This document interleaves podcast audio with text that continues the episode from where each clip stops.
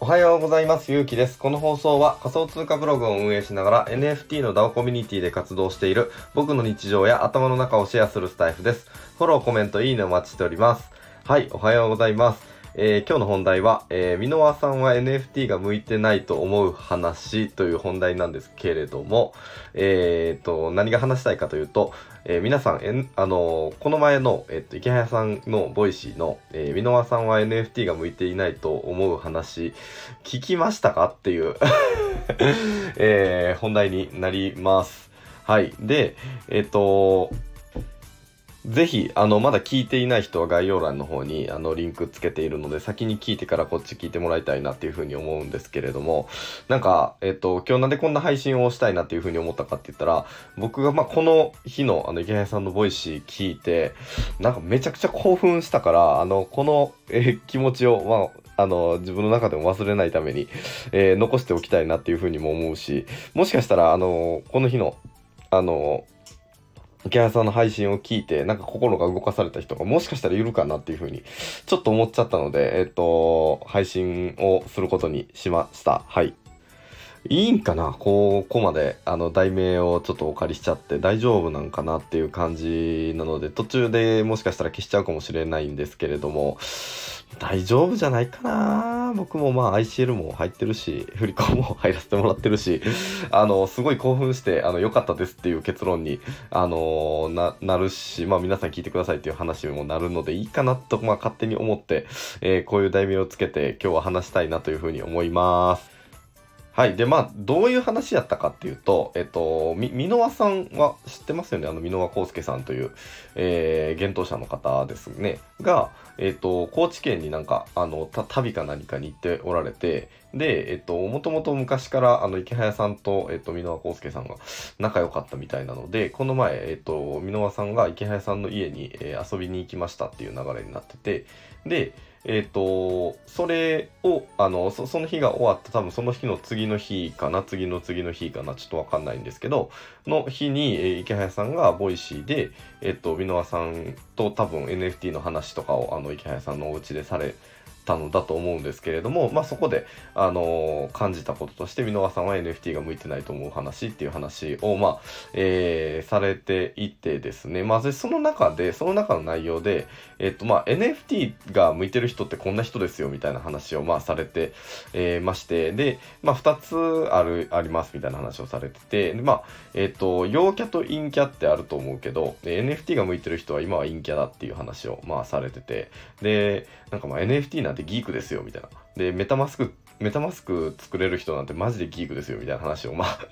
えーされていたりとか、えっ、と、あとはもう一つですね、NFT の言葉を、えーあ、NFT の魅力を言葉で、えー語れる人。で、まあ、木原さんのおこおあの言葉をお借りすると、えー煽れる人。もう NFT むちゃくちゃ面白いからこっち来いよみたいな感じで、あの、煽れる人が、え NFT に向いてる人なんじゃないかみたいな話を、まあ、されていて、で、まあ、この配信聞いて僕めっちゃなんか、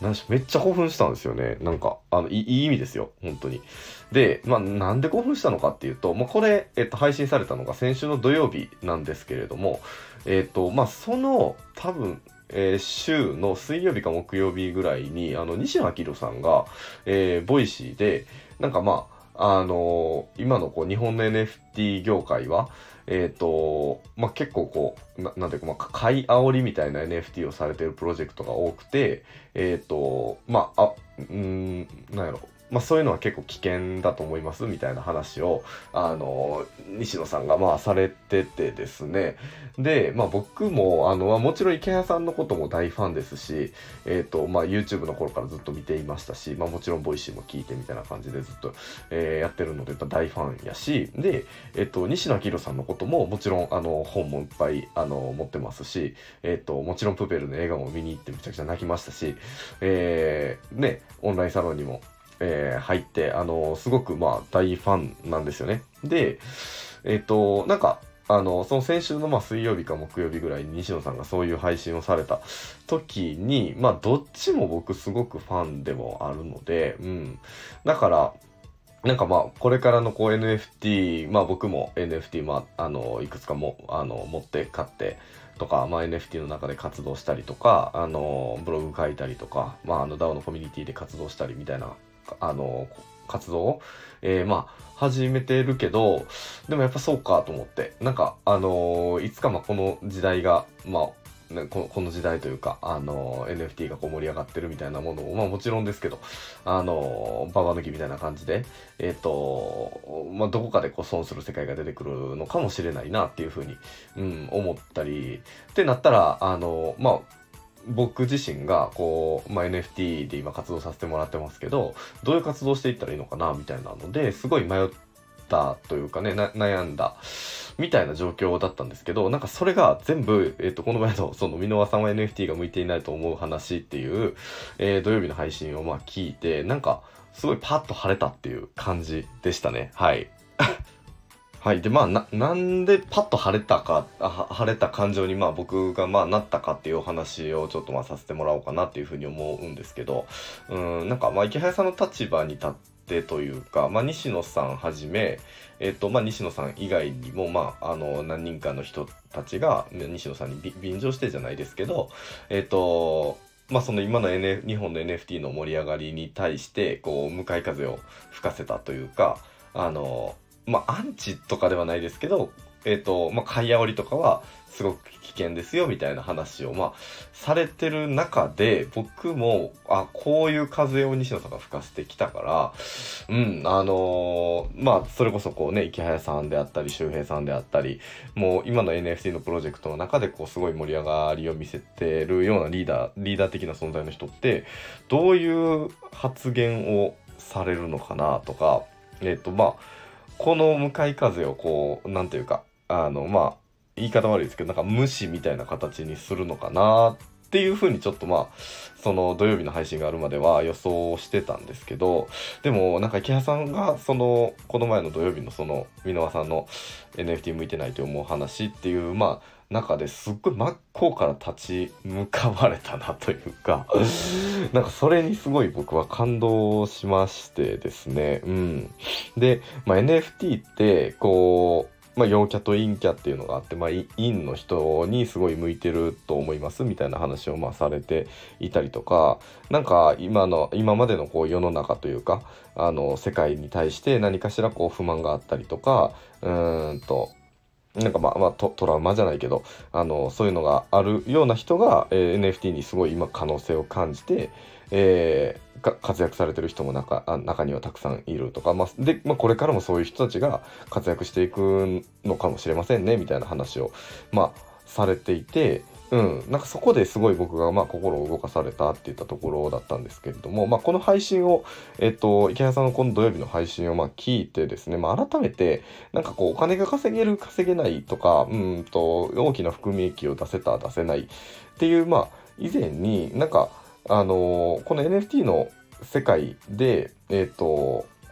今まあ僕も仲良くさせてもらっててたりとか、まあ、あの、ツイッターとかディスコードとかで、えっと、やり取りさせてもらってる、まあ、人たちってすごく、あの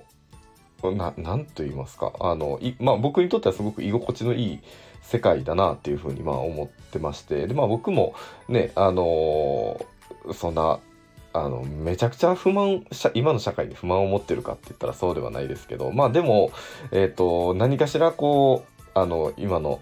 こう社会にあのもちろん不満もありますし、えっ、ー、となんかこれをひっくり返すことができひんかなって、まあ、自分自身僕自身も思ってるところが、うん、あるから、えっ、ー、とそこでたどり着いたのが NFT の世界っていったところなのかなっていうふうに思ってて、まあ、だからこそすごい楽しいんやろうなっていうふうに、えー、僕自身があの思ったので、うん、やっぱりまあもちろんそのうん、買い煽りと言いますか、なんかまあお金が稼げる稼げないっていうのもまあもちろんあるし、僕もえっ、ー、と、そうやってまあ稼いでいきたいなっていう気持ちももちろんまああるんですけれども、なんかあの、すごく楽しくて、えっ、ー、と、居心地がまあ、あの良くって、どんどんどんどんこう新しい、えー、ね、技術に対してこう立ち向かっててていく姿みたいなのにすごく魅力を感じたから NFT に入ってきたんだなと。うん、だから、えっとまあ、僕自身も、あの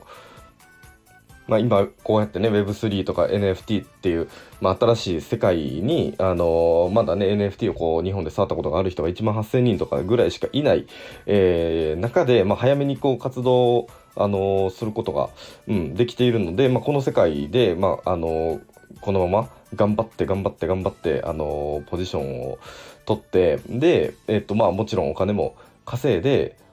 ななんて言うんでしょう。まあほら見ろと。